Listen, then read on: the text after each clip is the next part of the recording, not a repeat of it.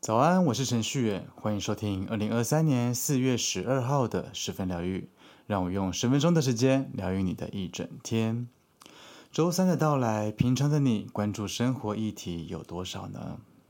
在台湾啊，有许多的建筑物，骑楼是拥挤的，停满了脚踏车和机车，被夹娃娃机、还有贩卖机以及摊贩，还有很多很多的置物箱跟杂物堆满了。行人的通行啊，可说是相当的困难哦。那么在行人道方面呢，狭窄的行人道是挤满了电线杆、还有变电箱等等的杂物，让原本本来就不宽敞的人行道更加的拥塞拥挤哦。近期啊，台湾还被称为“行人地狱”。诶，其实“行人地狱”这个词啊，起源啊是来自于一个旅澳的台湾人创立的一个粉丝专业，名称就叫做“台湾是行人地狱”。粉丝专业里面啊，是经常分享国内外交通权的议题，无论是汽机车的议题呢，还是轻轨的议题，又或者是自行车的安全性的议题，比重比较重的，如同粉丝专业的名称是行人的权利议题。而国际媒体 CNN 就引用了这个粉丝专业的内容，指出台湾虽然以美食小吃、还有自然的景观、还有好客闻名，但是恶名昭彰的交通却是令令人却步的哦。CNN 他们还提到呢，台湾二零二二年就有两千九百六十二个人死于交通意外，是日本的六倍，英国的五倍。造访过许多国家之后啊，你会发现，诶，确实台湾的街道巷弄中，汽机车对行人的确是比较不友善一些，造成了许多的问题哦。像是行人走斑马线呐，车辆没有礼让行人，造成行人死亡的事件频传。刚刚我随便搜寻一下，昨天、前天、大前天，分别都有行人明明他们是依循的红绿灯的标志，行走在斑马线上面，却突然的被撞飞、伤亡的一些消息。那么这些消息呢，是分别来自于新竹、彰化跟高雄。由此可见，交通的安全确实是我们需要注意的哦。不知道你认不认同这个说法？行人地狱。但坦白来讲，我自己比较偏向敏感，开车的时候是比较小心一点的。过马路的时候，我敏感度会提得更高，是要向前看、向左看、向右看，就算是红灯，我还是会看远方的汽机车距离斑马线还有多远，生怕一个不注意啊，就发生意外了。拥挤的骑楼印象啊，我建议大家可以到中立车站走一遭，就是中立车站的前站，不是后站哦，就是。前站的那个正对面，它其实是一个商圈的一个区域。那个是我曾经生活的一个地方。我很喜欢中坜，我很喜欢美食，就是那些润饼真的超好吃的，还有凉面。那么我也喜欢那边的物价，还有人的相处的方式。可是骑楼我真的不行诶，就是拥挤脏乱，不用说两个人了，连一个人走过去其实都是相当困难的事情。所以我对“行人地狱”这个词哦，感触其实是蛮深的。不晓得你是怎么看待的呢？大众运势是对应到你的当下。如果你在今天听见之前的集数，代表着你今天需要这些资讯，都可以做一个参考。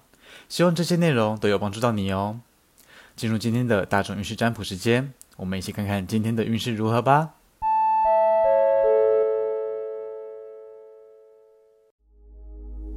请跟着我的声音，放松你的身体。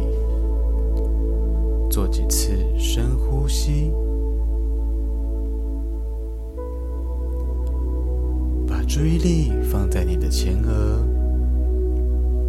想象前方有四张牌，从左到右，分别是一号牌、二号牌、三号牌。四号牌，请在心中默念：“我想知道今天的运势。”三次。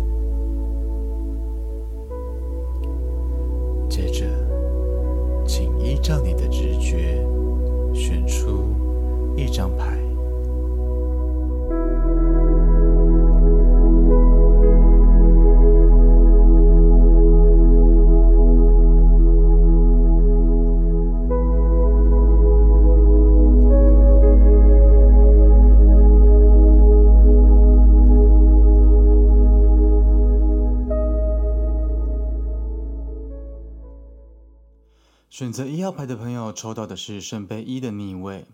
一号牌的朋友今天在情绪方面是比较压抑的，可能会产生对生活的各种厌倦、烦躁，感到无趣，脑子里满是挣扎的，对许多的事情呢是提不起劲的啦。相信一号牌的朋友，现阶段的你比较不愿意把喜怒哀乐给表现出来，即便内在啊是波涛汹涌，莫名的情绪就快要把你的脑门给冲破了，但是你还是去照顾别人的立场，不要让别人去尴尬，然后你去你是去呃常做笑容的那种感觉，让人不轻易的去解读你的状态跟立场是什么，这也算是一种体贴的一种啦。不过内心跟表面分离，却是你今天的写照哦。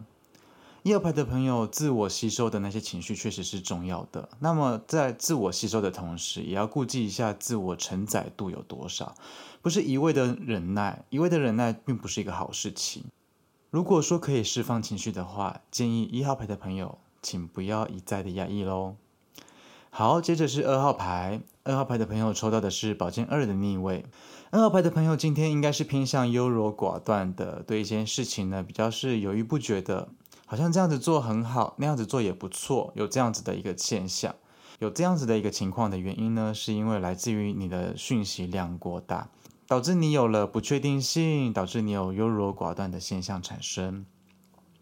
相信有那些状况啊，二号牌的朋友是两难的，心情上面比较不好控制，有一种坚持不住、把持不住的感觉，让你有一种失去什么了的那种感觉。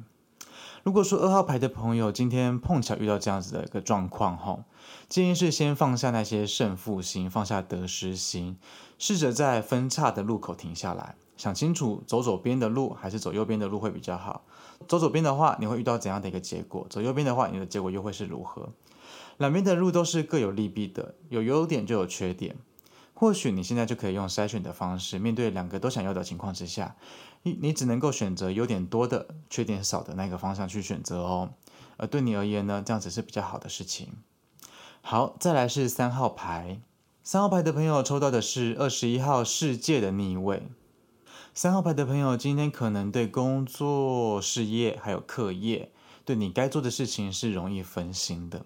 比较没有办法投入在其中，有机会去陷入一种情绪的低迷，然后然后对人际关系方面是展现比较幼稚的那一面哦。现在应该是三号牌的朋友你的冲刺的时期哦，可能有人正在赶一份非常重要的工作，可能是近期的会议满档，也有的人呢是去准备考试，又或者功课作业比较忙一点，然后或者是企划案多一点，正在等着三号牌的朋友一一的去解决跟疏通。面对行程满档，你根本就没有机会去分心，偏偏现在你又是五心专注的那一个人，该怎么办呢？有因必有果嘛。虽然说我们没有一个正确的解答，可是我们至少可以从线索当中去抓到几个关键字，利用关键字去做一个分析，自己因为什么而感到一些低迷跟分心。我们要记得哦，在怠惰的时候是呈现不了精美的。倘若你的时间有限的话，需要在一定的时间之内振作的话，建议三号牌的朋友为自己去抽丝剥茧一番。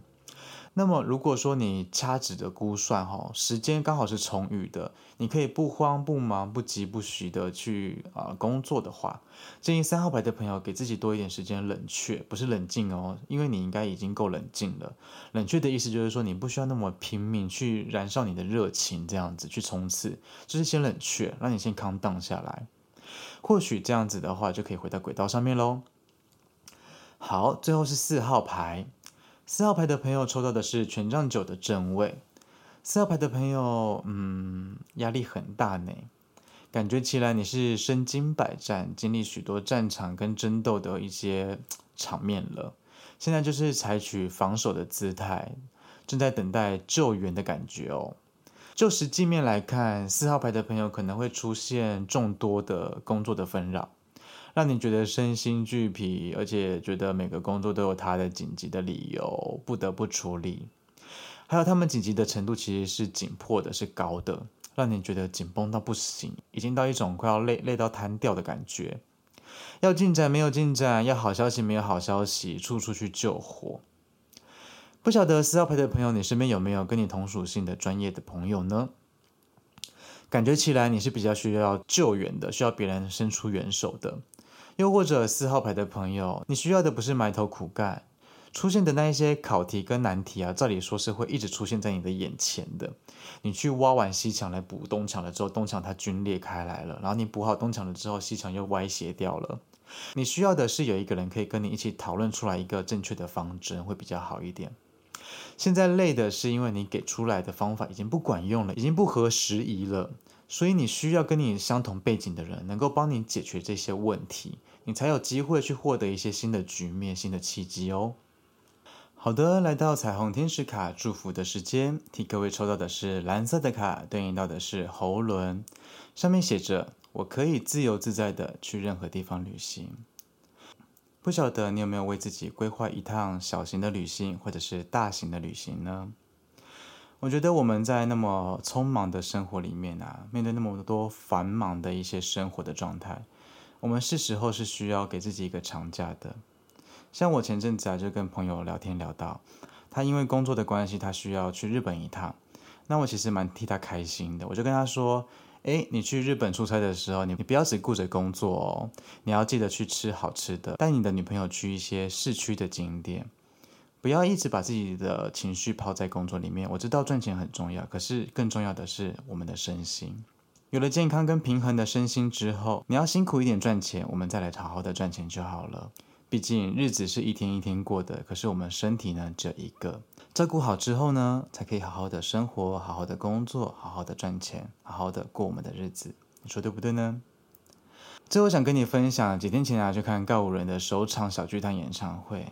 告五人真的是不简单呢，出道六年的时间就站上小巨蛋。其实从二零一八年开始就听见了他们的歌声，不太熟悉就是了。直到二零一九年，一首披星戴月的想你，真正记住他们的歌声、他们的名字、他们的团员、他们的风格、他们对音乐的热情。就像作者对文字热不热情，从创作里面感受得到；歌手对音乐热不热情，从创作里面、从声音里面发现得到。作品在每个人听见的时候，得到的其实是截然不同的体会哦。就我而言，我听到告五人的作品，我感受到的是他们对这个世界的疑问，对生命的发问。对自我的答问，他们的作品不仅仅是歌者和听者的连接，而是听者在歌曲中可以找到属于自己的东西。尽管那些东西不具体，却可以深深的影响每一个瞬间。